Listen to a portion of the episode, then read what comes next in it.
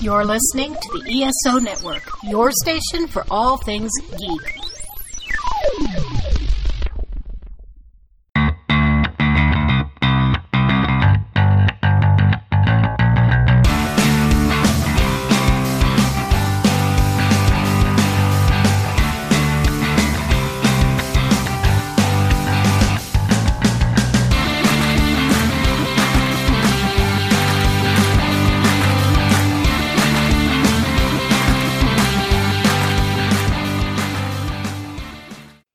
Folks, and welcome back to Modern Musicology. My name is Alan, and joining me today is Rob Levy.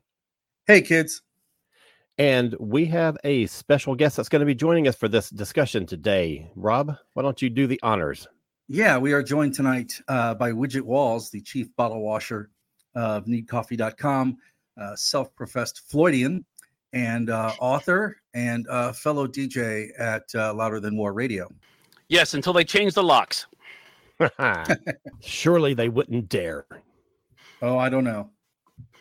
That, that's okay. I know, I know where the air conditioning ducts are. Nice. nice.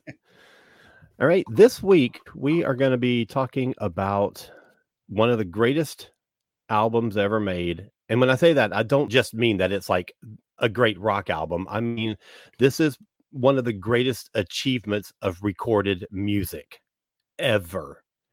This is a landmark album. It is the 50th anniversary of Pink Floyd's Dark Side of the Moon.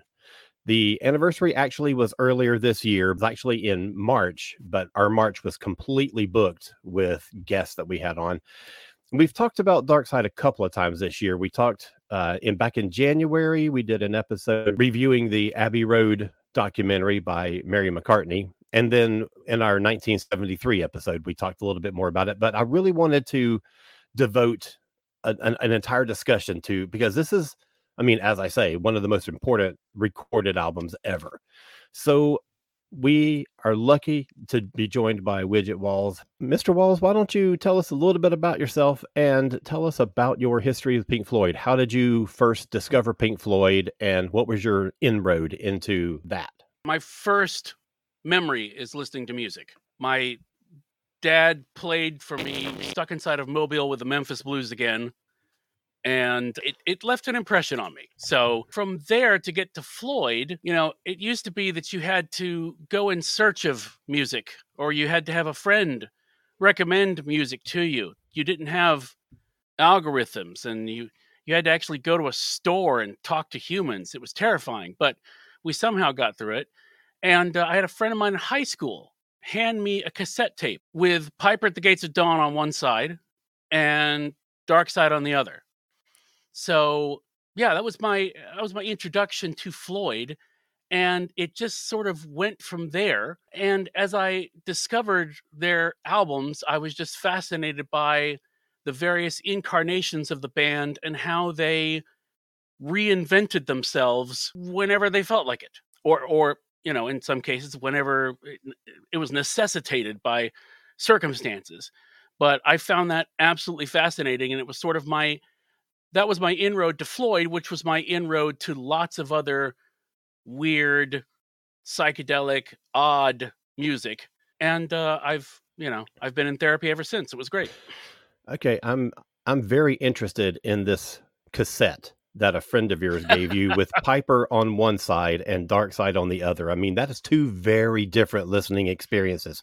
Yes, it is. It doesn't sound like the same band in a lot of ways. No, no it doesn't. And I mean, again, I had no idea where they both appeared in their discography. I had, I was just basically handed this. Oh, hey, you might like this, with no, no other information. And it took me a little while to get into it because I honestly had no idea what I had been handed. I mean, not just because Piper at the Gates of Dawn is much stranger and more, you know, obtuse than Dark Side, but even Dark Side, it took me a few listens to to basically get a fingerhold on what was happening in the in the album. And I I've always been drawn to pieces of art that you can uh, dig into that you can be rewarded for how far you want to examine them. you know, you can listen to Dark Side and it can be just a great rock album or an interesting rock album. But if you want to delve, there's a lot of fascinating technical stuff happening, a lot of fa- fascinating artistic stuff happening. A, it's a wealth of stuff that you can just dig into and just keep going for a long time. So I think that's what really got me hooked on Floyd is that there's there's a lot going on here, you know, and I was too young to understand most of it because this is high school 1870s. So that that's always impressed me as well is going okay there's there's a lot going on here and I don't get it, but it's not because it's necessarily hard to get. It's because I'm not ready to get it yet. So I'm going to circle back on this and try it try it, give give it a little time for me to, you know, ferment and then I'll come back and and try it again. And so that's I was hooked. So just out of curiosity, which Yeah. which side of that cassette were you drawn to first? Like which one hooked you more easily? Oh, uh Piper. Yeah. And the reason being is uh I listen to a lot of Dr. Demento. And there's stuff on there that uh, I don't know if he ever played Floyd, but there's stuff that could certainly qualify as his jurisdiction. So that that was another nice wrinkle to it is okay, they're weird and they have a sense of humor and they're weird and they're also deep and it's the same band. Okay. Absolutely. My first exposure was I was, you know, growing up in the early 70s and I just started listening to top 40 radio and heard Money, of course, which was what hit number 13 or something on the US charts or something like that. It was it was uh, if it wasn't a top 10, it was very close to it. And uh, so it was all over the radio. And of course, at the time I didn't really understand that it was in 7 4 meter. I didn't understand the the structure of the song. It was just a thing about cash registers. That's all I knew. And it wasn't until later on that I really started to understand. And it more had to do with uh, a very similar experience to what you had with Floyd, a friend loaning me a couple of Rush albums. And one of those Rush albums was 2112. And that really opened my mind to uh, differences in song structure, in time signatures, in key structures, and all this kind of stuff that really sort of led me back to understanding what money was all about compositionally and then more into Floyd. How about you, Rob? kind of similar. I was in high school and I was a uh, little hoodlum, well on my way to being a big hoodlum. And I had a English teacher that gave me a stack of cassettes one day. One was um, Velvet Underground and, and Nico on one side, and Joy Division Closer on the other. And then he gave me uh, uh, a cassette of Bitches Brew, and um, then he gave me this. And he said, "I want you you can listen to the rest of these however you want, but for the Floyd, I want you to listen. And he purposely put each side on the cassette. He's like, I want you to listen to this with headphones and preferably someplace quiet where you can't be disturbed because you have to hear it all the way through. And I said, okay. And um, I just knew at that point, you know, I knew about Pink Floyd a little bit because my my brother and my brother and my sisters would sort of talk about it passively a little bit growing up you know, I'd seen the record kind of like around the house. I kind of knew what it was, but I never really like dived in.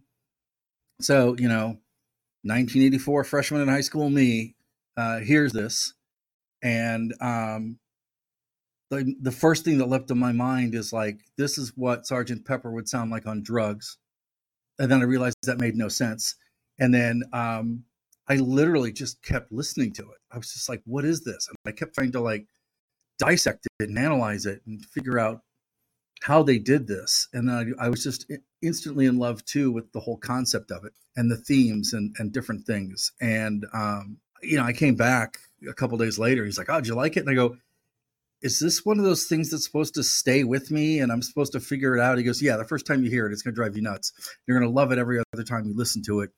And it's also um, just a towering achievement in Western civilization, but most people don't know that yet. I'm like, okay, so that's my introduction to it, and that was my gateway to Floyd, really, because I hadn't heard much besides besides that. and then you know from there, um, literally that same week, I went to the um, planetarium here because they had every week laser Pink Floyd, and wow, once once I you know had the whole prism light with it in like a huge room with a big speakers. That was it, and it was amazing. Yeah, that whole laser light show thing that happened in the 70s and up through the early 80s is so intrinsically tied with this album. Yeah. It's like the way that you have to experience it to get the full thing. and it's kind of ended up as my go-to record. You know, it's kind of like if I don't know what I want to listen to, I put that on, or if I am trying to put together a radio show and I have no idea what three songs I'm going to string together, I just put this on to sort of declutter my brain. I just also love the denseness of it. I've stopped trying to figure out how they made it because that just hurts me trying to think about it. It's one of those few pieces of music that is not necessarily just music, but it's sort of like an experience. Um, if I'm if I'm sounding too weirdly neo bizarre, that's it's it's it's it's an event listening to it, right? I mean, you mentioned 2112 earlier, which I kind of think along the same lines, or um, Sergeant Pepper. They're like certain albums you listen to, and it's an experience. It's a full immersive experience. You're like, you got to invest in it and, and go to it, and that's what it is for me. Yeah, totally. So, Widgett, why don't you tell us a little bit about, you know, this album mainly comes from the brain of Roger Waters. All the musicians in the band contributed to the composition, but the concept was his. Talk a little bit about Roger's progression throughout the band that led up to this point. Like some of the themes that he was writing about, maybe some of the way that the band's compositions changed over time.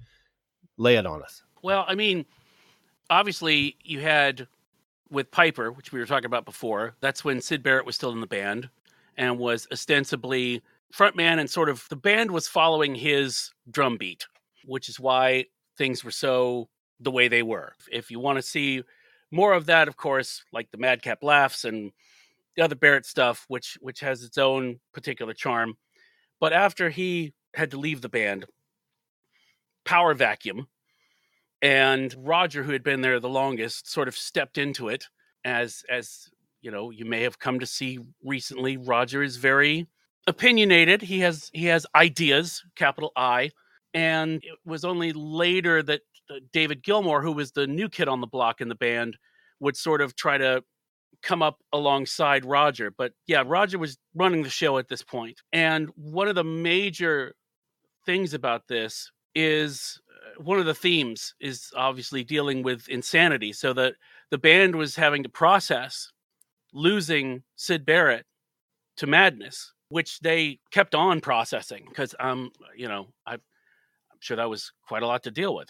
But also Roger's own fascinations with like the the death of his father and the war, which would come to dominate the wall and especially Final Cut. So you throw all of this in a gumbo with, and apparently this was Roger's idea, having basically a sound booth with questions on cards that were the spawn of the spoken word bits that pepper the album, which sort of tie it together and comment on the theme as it goes along of the mundane and, and madness and all of that stuff. So you have that thread running through it, and Roger wrote all the lyrics for this. So yeah, he is the dominant force on this. It's not you know, later final cut, it'll be like Roger Waters is Pink Floyd doing the final cut with right know, with David Gilmour and Richard Wright and exactly. But yeah, so that's that's that's Roger's role in the band at this point, and I think, you know, his driving of the project with everyone else throwing in their contributions and helping to warp what he had set up, the framework that he had set up, is part of why it works so well. And you have things that, you know, I don't know how much Roger even had to do with Great Gig in the Sky, for example, since that was a yeah a Richard Wright composition, no lyrics, and just Clare Torry singing her head off. Yeah. But like most things, you know, where you have a band of different personalities and and different strengths of how how much gravity the personality has you know so to speak the tension sort of creates a diamond, and that's what Dark Side of the Moon is. I think. Mm. And just real quick, Robin, what you said about the density of it, Yes. this this is a fact that I cannot keep in my brain. It's like me knowing I know that Fawlty Towers is 12 episodes. But I can sit and watch 12 episodes and I will still be amazed that it's 12 episodes. It's like you're telling me for the first time every time because it feels like it's so much more. Like Yeah. listening to it again today, I was like, this is less than 43 minutes long. Yeah. This Yeah. is less than four. How how is that even possible? Obviously, it must fold time or something. I don't know. Yeah. Alan, I hope that answers somewhat your mm-hmm. question about Roger and the album. Yeah, definitely. You're right too, because every time I listen to it, I keep forgetting the time on it. I'm like, is this longer? I literally every time I listen to it, keep thinking it's longer, and then I'm like, I wish it was longer, but then I reflect and I'm like, you know, it's absolutely perfect. Shut up. Well, you know, part of that is that, you know, we're so used to albums being long now and have for decades, but at the time you were limited on an LP to 23 and a half ish minutes per side. So it's, it's, Yep. it, it, no, no album was more, unless it was a double album, was more than 45 ish minutes. And it's just what you do with that 45 ish minutes. And my God, they just pack it like every second of this album has meaning so going back to some of the compositional history of the band i'm kind of interested in the steps that lead directly to dark side and the, the the clearest one i think is the previous album Meddle which side two one piece called echoes is a clear precursor to what they accomplish on dark side. But i'm also curious uh, to know what you think the the two soundtrack albums that they did because the soundtrack albums you know sort of like they it leads them to think more as a complete concept they're they're creating music for a storyline for a, a existing piece of art so i want to know from you what you think those three albums in particular add to the steps that they're taking to get to dark side That's a fascinating question. I think you're absolutely right in that it got them to think bigger. yeah Um, and I think that's, you know, you could draw a line directly between the soundtracks, you know, scoring films and the concerts that they would put on. You know, Dark Side is when they started having films behind some of the songs when they would perform it live. And, you know, eventually blowing up into Delicate Sound of Thunder and Pulse, where, or, you know, even The Wall, where it was, it, there was the spectacle and they wanted to be as small as possible. They, you know, especially on the wall, they were like, we, we, it's it's best if you don't even know we're here. In fact, I think at a certain point they were playing behind the wall where you could not see them at all. So, I I, I think you're absolutely right. It, it it really changed their mindset of what you could do with the music, both on, you know, in the studio and you know live. And I, I think, I I think that's the that's the major thing I would say, along with you know i wonder and i don't i don't know the answer of this is if you're if you're scoring you know the film it's sort of a concept album in that there's one unifying thing that's the film you know? And so you know how much did that influence them creating a full concept album? I i mean they've done concept sides before like you said with mm-hmm. Meddle and and so forth but they hadn't really committed to the full album yet in fact they I, I don't know how many there were. Somebody I saw somewhere because I actually I tried to look up. I could not find this. I was trying to find a sales chart for what was the most successful selling concept album of all time, and I couldn't find. I couldn't find it. I could probably put it together, but who has the time for that anymore? right Anyway, um, and that's an interesting thing too because then you have to define what a concept album is and what things actually qualify as yes, because you know people Yes. say that uh, sergeant pepper is some people don't some people say that the ziggy album is but it, if it is it's Yeah. incredibly Yeah. loose so it, it Mhm. would be an interesting thing to to look into but yeah, so I I think that's what helped them. I've never really thought of it that way, but I can you know looking at if you subtract the soundtracks from their discog- discography, what does the band look like? I mean, what what do they sound like? You know, Yeah. um, and and part of what I found interesting about this process of re-listening to the album, you know, just to refresh my memory for this, is probably the first time I've actually sat down to sort of analyze the experience as I was having it. Because every time I start to analyze the experience of Dark Side of the Moon, I just lose myself in the music, and 10 minutes in, you know, I sort of lose track of time, and then the damn thing's over. And I'm like, oh, okay, I'll try it again next time. That's interesting that you say that. And part of that is because there, you know, except for there being a side one and a side two, there's no separation. So you don't mm-hmm. get that sense of here's a song, here's the next song. Everything just bleeds in together and it's just one yes. continuous work. So you do lose it. You do lose track of it. I mean, they, they even lost track of the tracks because, I mean, what was it? At some point, you know, breathe and and speak to me were one track and now they're two tracks again and yeah. then you know so so they they couldn't even really decide where the tracks were at certain points right i do remember in the abbey road documentary they talked about Gilmour and um, wright and um, waters not not all at once but in various stages hanging out where the beatles were recording abbey road and also staying and watching orchestras record at abbey road and they were just they just kind of became for about six months studio rats at Abbey Road. And I'm wondering if that process sort of gave them a little more of an underscore of their direction. I also think there is, you know, a certain case of birth by chaos. You know, their band is thrown into chaos because they don't have Syd Barrett anymore. They can, like like Widge said, just think big, right? I think it's, you know, guys sitting in a room going, okay, what do we do? And they're like, you know, we can do whatever we want at this point, you know. And I think it was just right place, right time, and taking the influences around them and also the music they were hearing at the time around them as well. Yeah, that's uh, that's interesting. Because I, in fact, I just double checked myself in another window that you would think after that experience of seeing the orchestras doing their thing at Abbey Road, you think that would be when Atom Heart Mother would happen. But they experimented with that insane concept. Some would say not successful album. I freaking love it but uh, but yeah, so they they were already, I think, dabbling in in the in the toolbox. They were just you know trying to teach themselves and trying to learn from others as they went, and obviously picked up a few tips here and there. You know.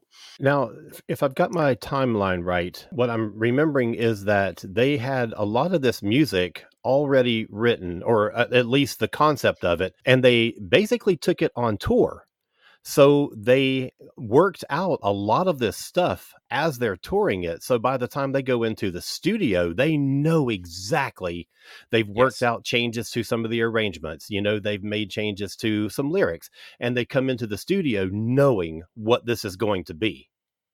Yeah, they they've gotten to work it. I think there was a quote, I forget who from the band said it, but uh, it was obviously a fairly recent quote saying, you know, you couldn't do that these days. They'd bootleg you to death but at the yeah, time right. we could we could take it on the road and you know and work it and perfect it. Um, and when they did their 72 premiere of it for the press they said you're not allowed to write about this or talk about it until your deadline. You can't go home to your colleagues and tell them what you did. They had that pretty much under cloak and dagger and the music press knew what was coming. They knew what was coming but they took great pains to kind of keep it under wraps until they could sort of finish it and get it get it out. Which the press preview was wasn't it like a year before the album came out? Yeah. That's insane. Yeah. I can't imagine sitting on that knowledge for a year. Right. What what why did Widge go crazy? I don't know. He just he went to some Pink Floyd thing and he came back changed. I don't know. yeah, they could have also all been so drugged out they forgot about it too. Well, you know. Who knows? It was 72 after all. Yes. All right. Well, let's talk about the album itself then. What are some of the I mean, I, it's you know, it's an interesting experience to listen to these tracks as like rock radio plays a song here. It was weird enough to hear Money as a single in 73, but when you hear Us and Them on the radio and it's separate from the overall work, talk about some of the high points of the album for you. What are some of the things that really stand out? There, there's a lot. I think for me, the high point is Great Gig in the Sky. Hmm. Um, it's it's it is the it is the best song about death that I've heard, and Clare Torry was uh, amazing. So I absolutely love that track. the The other high point for me was the circular nature of the album. I think that's the first album I encountered that was designed to be a you know i mean it's a circle because it's a record obviously but you know what i'm saying? It it it comes back in on itself and can start all over again right. um which is the same thing that they play with in the wall. So i i that what that small little detail i quite enjoyed. And um dick perry the saxophone work of dick perry. Loved that. It's interesting that those the clare torry contribution and dick perry saxophone they kind of became staples of Pink Floyd Live to the point where, you know, at the end they had three essentially backup singers, female backup singers, and they had a saxophone player who was just there throwing in sax wherever you know they felt like it was appropriate, which turns out is more things than you would think. So yeah, th- those are those are some of the high points for me, and I think it's it's interesting that I was looking at the amount of instrumental time versus yeah songs with lyrics. And it feels like, again, the time dilation weirdness, it feels like there's more instrumental stuff than there actually is. And that's because of the breaks in the songs and like you said the way it all bleeds together. So it's it's a very strange experience to go into because it's for lack of a better way of putting it, it's different on the inside than it different on the inside listening than it is uh, on the outside looking in. So one of the highlights for me is On the Run, which is a nearly four minute instrumental, which is almost purely electronic. And I think that's a fascinating thing to include on an album at this period where they're doing this very abstract piece with no traditional instrument, except for like there's a hi hat that runs through it. Other than the hi hat, there's no traditional instrument on that piece at all. And I'm absolutely yeah. fascinated by it. Well, Alan, real quick, the hi hat sound was electronic. So, that's true. You're right. I'd forgotten about that. Yeah, I, I didn't realize that either until I, uh, you know, recently was again interested in well, how do they do this bit and how do they do it? And that's when I saw, oh yeah, the hi hat was a artifact of what we were doing on the whatever it called ZRS 35 or whatever it was. that You know, they didn't have they didn't have sexy names for devices back then. It was uh, uh, it was just whatever whatever the model number was. But there was also something about how on that song, I don't think there was a way of like saving a program that you wanted to run. So when they wanted to do it live, they had to basically set up the machine again to provide the noise so that they could play in front of it. Crazy stuff. Wow. If you watch the uh the VH1 the the making of documentary, Gilmour kind of shows how he did that synth part. It, it, wasn't a true sequencer. They didn't really have that at the time, so they had to kind of fake a way of of creating that that sort of like ostinato part that goes through it all, and it's really really interesting. And that's also where the I learned about the electronic hi hat, which I'd completely forgotten about until you brought it up. I'm glad you did. Yeah, I I I think, and this probably already exists, but I would absolutely love a documentary that was nothing but how they had to hack stuff to get it to work. Right. You know, like the, the Beatles in the studio basically inventing weird ways of slowing down tapes and speeding it back up, and then Floyd without a sequencer.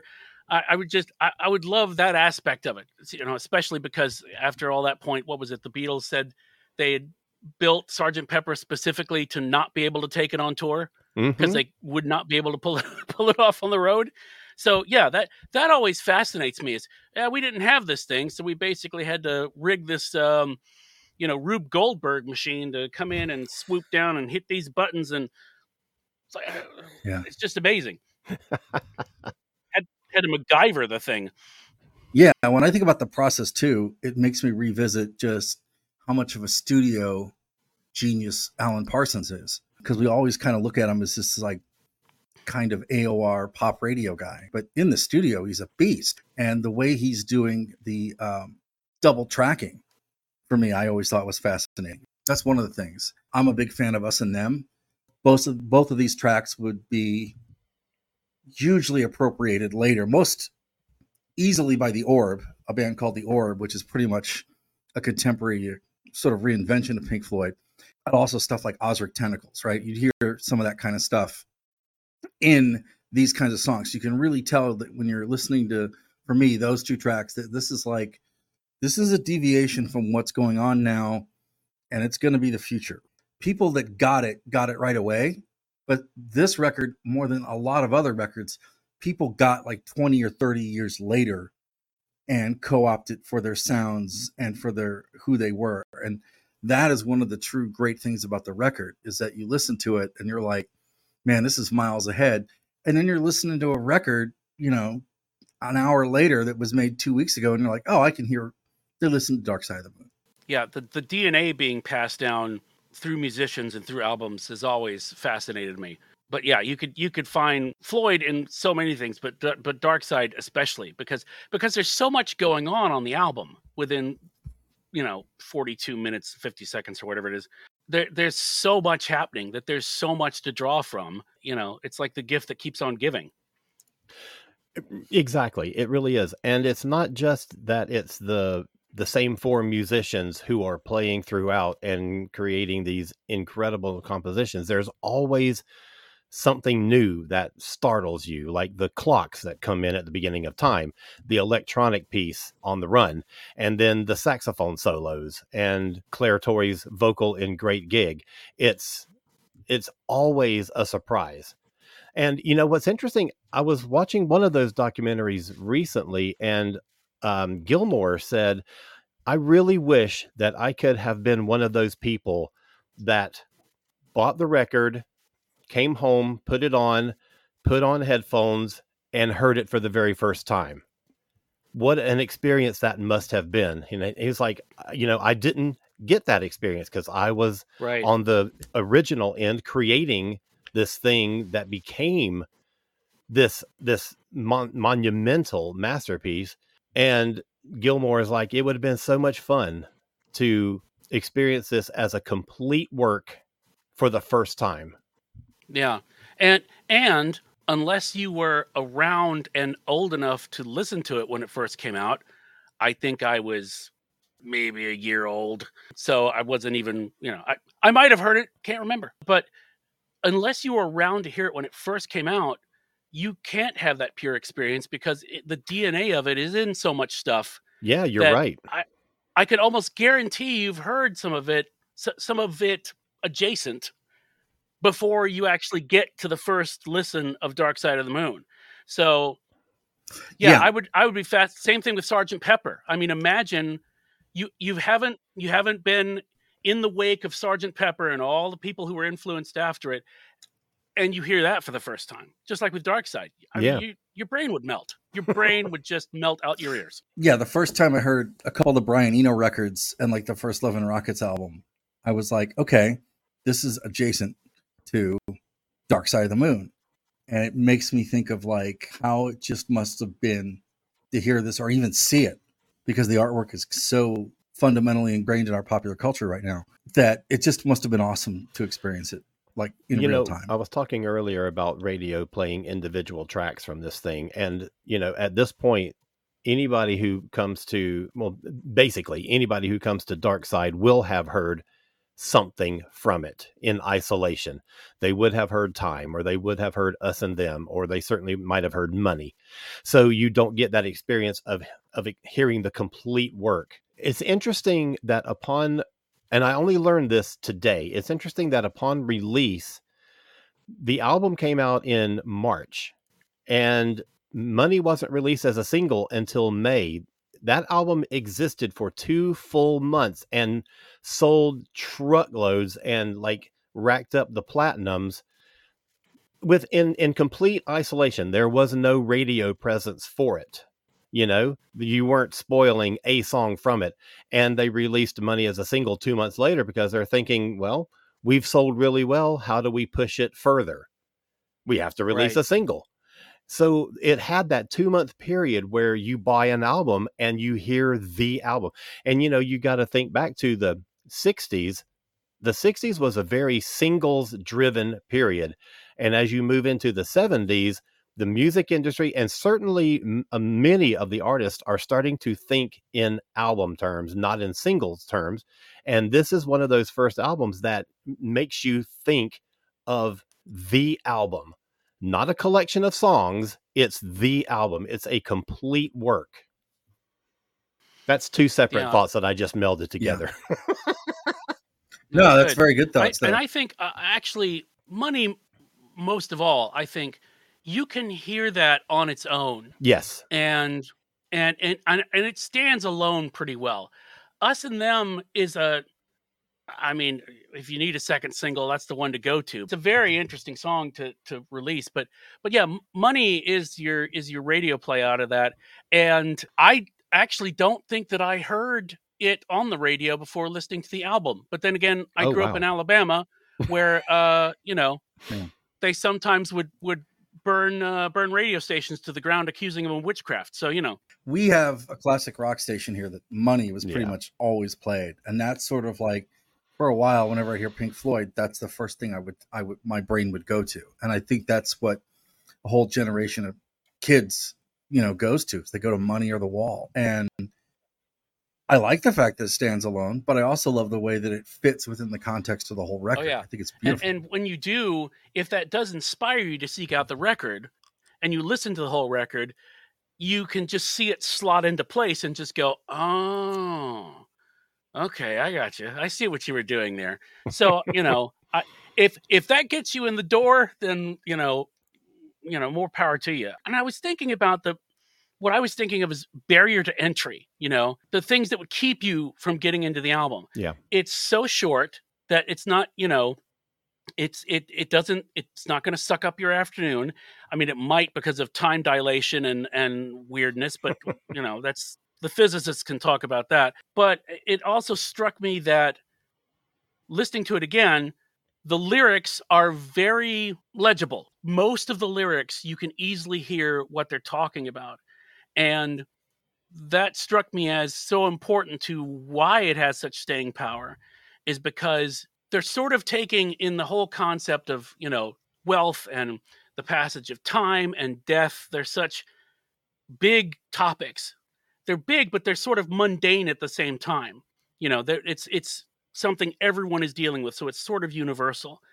And by making sure that you can actually hear what's going on which is you know sometimes a great concept these days uh christopher nolan that basically you can hear the poetry that they're doing and the poetry is not you know ts eliot complex. It's even if you aren't big into poetry you're still going to get what's happening there and and um, and i'm fascinated by the fact that because of those voices that roger waters strung throughout you know i was thinking at first well does that really tie it down to you know normal people you know like the, the proletariat uh, because over here we don't really know accents like they have over there. We we not really, not especially British, but there's something then I was thinking there's something about the accents that were on there that even as an American, you've seen enough movies where you kind of know that's the working class British accent, I think. You know, thinking about all that, I was struck by how it sort of reminded me of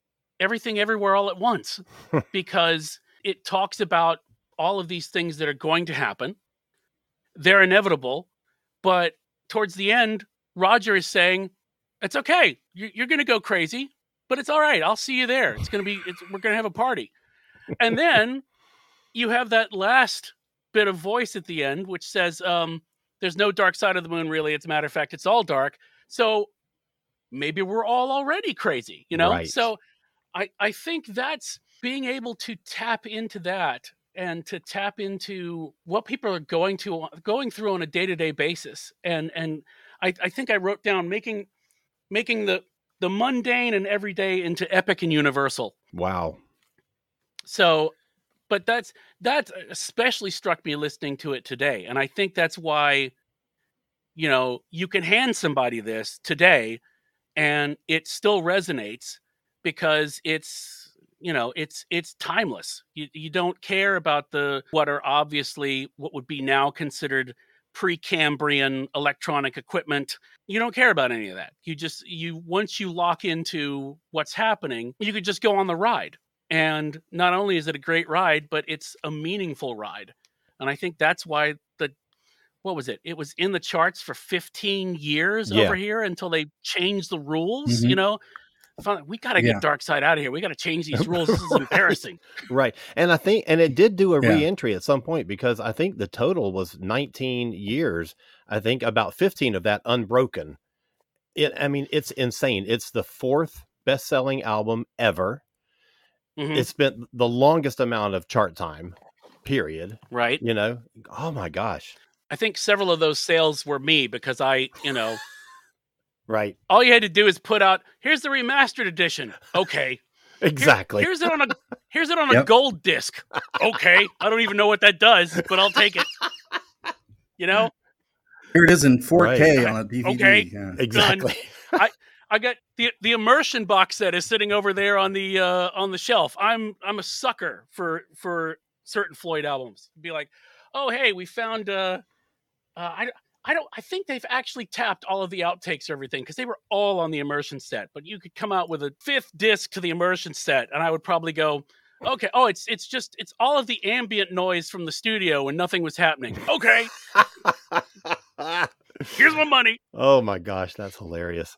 The one thing we haven't talked about yet is the album cover. Uh, and I'm curious to know if you saw the Hipgnosis documentary that came out earlier this year. It ran for like two nights in movie theaters and it should go to streaming at some point. I don't know. I haven't Mm. found any information about when it is, but it was a phenomenally good documentary and of course featured the this album cover quite a bit. Yeah, I did not get a chance to see that, but I really want to Oh my gosh. the It was amazing. the artwork is um I mean all of Floyd artwork is is is kind of astonishing as even as it evolves uh and gets you know stranger and more obtuse and yet clearer at the same time. um Yes. but uh but no I, I i thought it was very interesting that um you know you have the artwork and i don't think originally it said the title of the album Right. or the band name on it right. you know i what was i reading that basically if you looked at uh the the album label itself on the album that's where you saw that the- it was called dark side of the moon hmm and it's you know it's it's mentioned in uh you know eclipse. And i think it, there's one thing on there that says produced by pink floyd but again that thing of we want to disappear behind the art um i thought was a great part of the of, of what went into the artwork is that this is what we're putting forward to show what this is and that's all you get you know people love a good mystery uh especially when it's psychedelic I love the fact that for an album that's as dense and tight and compact, it is completely stripped bare in the aesthetics of it, in terms of the artwork, songwriting credits, everything. It's like you have to actually pay attention to the music because they give you nothing. And that, for the time, is something that just didn't really happen. It was like, here's this here's an album. This is not an album. It's a complete work of art. This is like, you know, a symphony or it's, you know, an opera or whatever. It's one piece of art. You have to consume it once. And don't worry about any of the other stuff. Just listen to the album. Yeah, one day there'll be a thing called Wikipedia, and you can look up everything to your heart's content. But for right now, you just have to listen to the album. Right. And I think it really made people listen to music differently too, which is probably one of the best gifts of, of, of it. Because at a time when music was kind of beginning to be sort of that recycled 70s sort of formula that, that we were getting in a lot of ways in a lot of sort of records, this completely just sort of smashed the the playing field. And it's like, okay, th- you can do whatever. you Yeah, I mean that is right? true b- b- because this is the time when a lot of that stuff was really starting to happen where you're getting suppers ready from Genesis and you're getting, you know, 2112 from from Rush and all these bands yes is exploring sidelong pieces and that's kind of one of the things that's just naturally occurring in music at this time and Pink Floyd is just right there with it. Pink Floyd is the first I think complete album cohesive concept you know 2112 is a strong concept but it's one side and it'll be a couple of years before we get um it's 74 before we get Lamb Lies Down on Broadway, which is another complete album and a double a double album. It it it's nonsensical, Yeah. but it's you know a, a concept that flows throughout the entire work. So it's it's definitely a product of its time, but at the same time, it's it's moving forward in that time as well. I was going to say too, there is an art to knowing when to quit, Yes. and this record does that perfectly. It it doesn't linger, it doesn't wear out its welcome. It's just What do you what are you Done. saying about the that- wall? that's really amazing. okay. well, I wasn't gonna. Yeah. Um, so any last thoughts on it from either of you? Just you should probably go listen to it again, listener, dear listener. And go- again- go, listen to it again. again. And the thing is, I intended to listen to it, you know, once or twice before we did this, and it literally consumed my week, which was a very happy trip down my musical discovery It lane. It was a happy trip, of. all right. You know, it's nice to sort of, well, not that way, but yes. We're going to take a very short break here. Uh, we're going to throw in an ad for one of our fellow podcasts, and we'll be back in 30 seconds to wrap it up. Good afternoon. May we be of assistance, sir? Yes, I'm looking for a podcast for someone who likes that 1960s headache music. Don't these podcasters have atrocious taste? Sir, may I recommend this podcast by Monkeying Around? I guarantee a migraine. I never heard of monkeying around. You never heard of monkeying around? He's, He's never, never heard, heard of of monkeying monkeying around. What does monkeying around sound like? I'll take it. He took it? He took it. Monkeying Around, a podcast about the Monkees. All right, we are back. So thank you, Widge, for joining us on this on this exploration of one of the greatest albums ever recorded. It was such a pleasure to have you with us.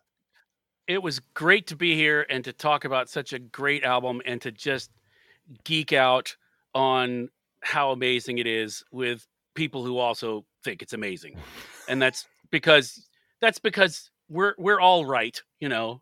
Uh, we we don't want we don't want people to have our opinion for themselves. I think I speak for all three of us when we say go listen to the album, you know, do do the due diligence and then come to the same conclusion all on your own. That's what we really want you to do. Right. Well, why don't you again tell us where you can be found on ye old internet if people want to track your lovely voice down and hear more of what you have to say. Uh yes, what was it the Bugle podcast used to say uh, face for radio and a voice for print. Uh, yeah, my website is needcoffee.com, and that's need coffee as in I need coffee and lots of it. Um, you can find what's happening there. These days, it's mostly the fact that I'm getting used to the, uh, uh, you know, Rob's been DJing and running radio shows since I think radio was invented, so he's used to this. Meanwhile, I'm trying to, you know, get uh, get used to it. So I'm doing a show called Widgesonic Emporium Menagerie and Lawnmower Repair, and uh, it uh, it's every Saturday night. It's at 5 p.m. Eastern, 10 p.m. Uh, if you're in the UK. They have British summertime or something like that. I don't know, but it's just UK time. It's all the same time. Um, but uh, but yeah, if you go to needcoffee.com slash emporium, you can find all the archived shows, the show notes, uh, all of my excuses. It's all there. We also created a needcoffee.com listen live slash listen live where you can go to the live stream of whatever Louder Than War has playing at the time. You don't have to listen to just me. They have lots of great stuff on there, in, including uh, Rob's show, Antics. So, um, but those are the two main things that I'm doing right now, and and you know, joining social media platforms since uh, uh, Twitter is crashing and burning. Uh, I think I'm up to 87. I'm not addicted. I can stop anytime that I want to. but uh, but yeah, that's where you can find me. Nice. Rob, lay it on us. So uh, you can find me on Louder Than War Radio on Mondays, six to eight Greenwich Mean Time, as opposed to Greenwich Happy Time, uh, which is uh, one to three Eastern, twelve to two Central, uh, with antics. Um, in the famous words of my sister, "What the hell is this?" And then you can hear me on KDHX on Wednesday nights from uh, seven to nine p.m. Central Time, uh, doing my show Juxtaposition. Um, all the shows on KDHX are archived. So if you're out buying groceries in your AMC Pacer or your Matador, or maybe you've got a Ford pickup truck, whatever you're driving around to listen to the radio, you can rest assured when you get home, you can plug into the computer and listen to an archive stream because everything is archived for two weeks. And then um, I also um, am a part of the ongoing chaos and madness that is the Weekend Justice podcast for needcoffee.com. And if you would happily go to my website, Kozmic Creative, which is K O Z M I C creative.com, you can see some of the books I've written and published, and you can see some of the podcasts that I do. And I've got new books in the works that hopefully will be out this century. That's all I can promise right at this point. All right. Well, thank you all for listening. I hope you will go and listen to Dark Side of the Moon and just throw on some headphones, set 43 minutes aside, lay on the floor, turn off all the lights, don't do anything but absorb the music. It it it will reward you. And if you don't mind, hey, how about you drop us a line and let us know what you think of Dark Side and if you've you know how well you know it. Have you listened to it a million times? Will this be your first time listening to it? We would love to hear your experience. You can email us at modernmusicology1 at gmail.com or you can drop us a line anywhere you find our episode. We will be back next week. Hope you'll join us then. Everybody take care. Have a great week and we will see you soon